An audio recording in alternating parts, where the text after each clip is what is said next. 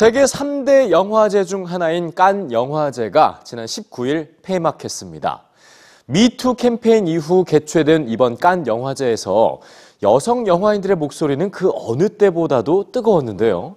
이 여성 그리고 평등이라는 화두를 던졌던 제71회 깐 영화제 소식 뉴스주에서 전해드립니다. 지난 19일 막을 내린 제71회 칸 영화제.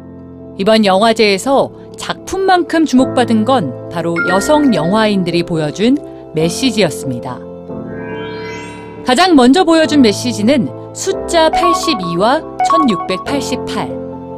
이 계단 위에 서 있는 저희 여성 82명은 1946년 칸 영화제가 시작된 후 이 계단을 오른 여성 감독들의 수를 의미합니다.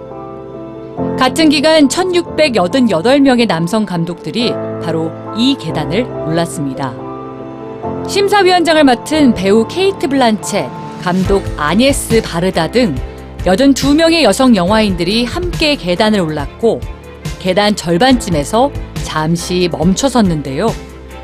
여성들이 칸 영화제 계단에 오르는 게 얼마나 어려운 일인지 상징적으로 보여주기 위해서였습니다. 저희 업계의 계단은 누구든 오를 수 있어야 합니다. 함께 올라갑시다.